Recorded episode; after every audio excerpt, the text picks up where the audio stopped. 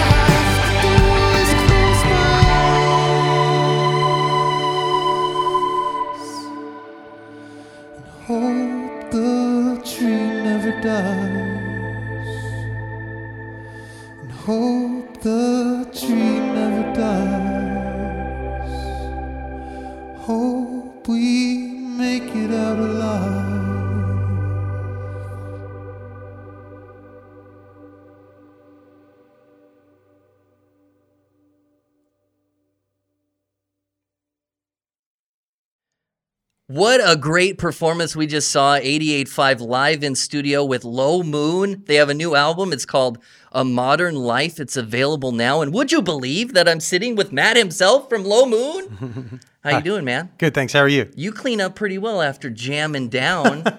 Yeah, thank you. you look like you've been doing this for a while. Yeah, I guess so. Uh, so was the guitar your first uh, instrument? Yeah, guitar and actually, I started singing pretty early on. I was in a glee. I was in a glee club, Oh, yeah. um, and then I picked up the guitar my freshman year of high school. and how long ago was that? Uh, well, I don't know, 2000. I graduated high school in 04. So And that was in- 2001 was the first song I ever wrote. Was right after 9/11. So 2001 was the f- first song I ever wrote. Wow, and that was in New York City, huh? Well, I was actually at a school up in Connecticut, in Pomfret, Connecticut, but I'm from New York City. So my family, well, I'm from Long Island. So my family was in New York at the time. So and I was up in a school in, in Connecticut. And then what brought you to LA? Was it the music? Yeah, the music. Really? Mm-hmm. Wow. So you just did, you did it, huh? I guess so. Without a without a second choice, you're like, I'm going there to do it. Yeah, I guess. Well, I, I tried it once and then I moved back like six months later and then Most moved people do here. that. Yeah, I think I just didn't give it the time. It, it LA's needed. just too big to figure out where you're at for a while. Yeah. You know. It's all about the community here. Like once you find your people, I think it starts making more sense. Yeah. Now you're like headquartered in like in the indie capital of California, right? in the so. Silver Lake-ish area. Now, is indie like the term that you used when you started here, or were you just like what? What did they call you? I have no idea. Uh, I don't pay attention to, to like the term you put on the band. Just making music Just and then music. yeah, just however anybody wants to take it. Good, because some people dig way into that indie feel and they direct, they do the whole thing, and some people are like pure talent. So I'm glad you're the latter, dude. Okay, Oh, thank so you. so your band is pretty awesome. Uh, do you want to talk about like the the best part about your band? The best part about my band, just having a band is the best part about being in a band. I mean, honestly, the you dream of being in a band when you start making. Well, I did. I mean, some people want to be solo, or I actually think that every solo artist would would love to have their E Street band. You know, I mean, and like Bruce Springsteen being being my hero, the way he that way he has his band, and it's a band of brothers and sisters, and you go out and you're working towards the same goal. You're trying to get better as a as a collective, and it just there's nothing better in the world. So you look at this as more of a business. You got a business head on you, don't you? A business? No. No? Uh, no, I'm like the last person that looks at this as a business. So what comes first for you then? Is it the writing of the words or the writing of the song? Music all the time. yeah. Really? When does the words come in? I just spend a lot of time babbling and and hope that there's something to grab onto, and then I go back and listen. And I'm like, oh, that's a cool line, and then I'll think about that as a title or think about that as a thing that keeps sticking out, um, and then work from there. Everybody has a process, and I'm fascinated at that. Yeah, I know. I, I don't know how people write words and then write words to music. I find that really People like at their phone, they're like lolly lolly la. And then That's kind of how a- I do it. Just Yeah. a bunch of gibberish. For You got to get it out. Do you have a notepad next to your bedstand where you Well, now with the iPhone, I just have the notes. You know, you ever wake up in a cold sweat and go, "I got the line," and you I have actually. Yeah. Yeah, it's horrible. it's usually not the line either. Sometimes it is. How long does it take you to write a song from start to finish? I don't know. I mean, something like "Loveless," our first single, was like six years, um, and then "Dream Never Dies" was written in two days, but produced in, you know, forever. It took forever to produce it. So What is what do you like better about this whole Lo Moon experience? Is it performing or producing? they both are very different. I mean, because of the last two years not being able to perform, it's felt completely different. Like we just went on tour with the War on Drugs in Europe, and we just got back a couple of days ago, and just the feeling of being out there and playing again is like you can't beat it. Especially seeing how excited people are to be at gigs again. So right now, now that we're starting our tour this week, it's just like that's the thing I'm really, I guess, focused on. Yeah. So tell me about the tour. So is it uh, North American tour? North American tour. We're doing all of North America, and then we're supporting the war on drugs again on the East Coast, and then coming back doing the whole loop. Okay. Besides June twenty eighth at Hollywood Forever, what is your what is the date that you're most excited about playing? Like what city? I'm excited for New York and Philadelphia. Those are always fun shows for us. And being from New York, it's obviously fun to see family and friends. And Philly, I don't know. Philly's like our second adopted home. You know, those fans just love it in Philly. Wow, that's cool. Do you, do you miss playing the underground clubs back east? We're we're still playing. Oh, you're still playing. Tell me how you found the dude from Death Cab for Cutie and how that all came to play. Um, I had known Chris kind of through friends of friends, and when we were looking for somebody to produce our first record, I thought of Chris and I sent him some demos, and he just perked up and got excited, and then somehow the timing worked.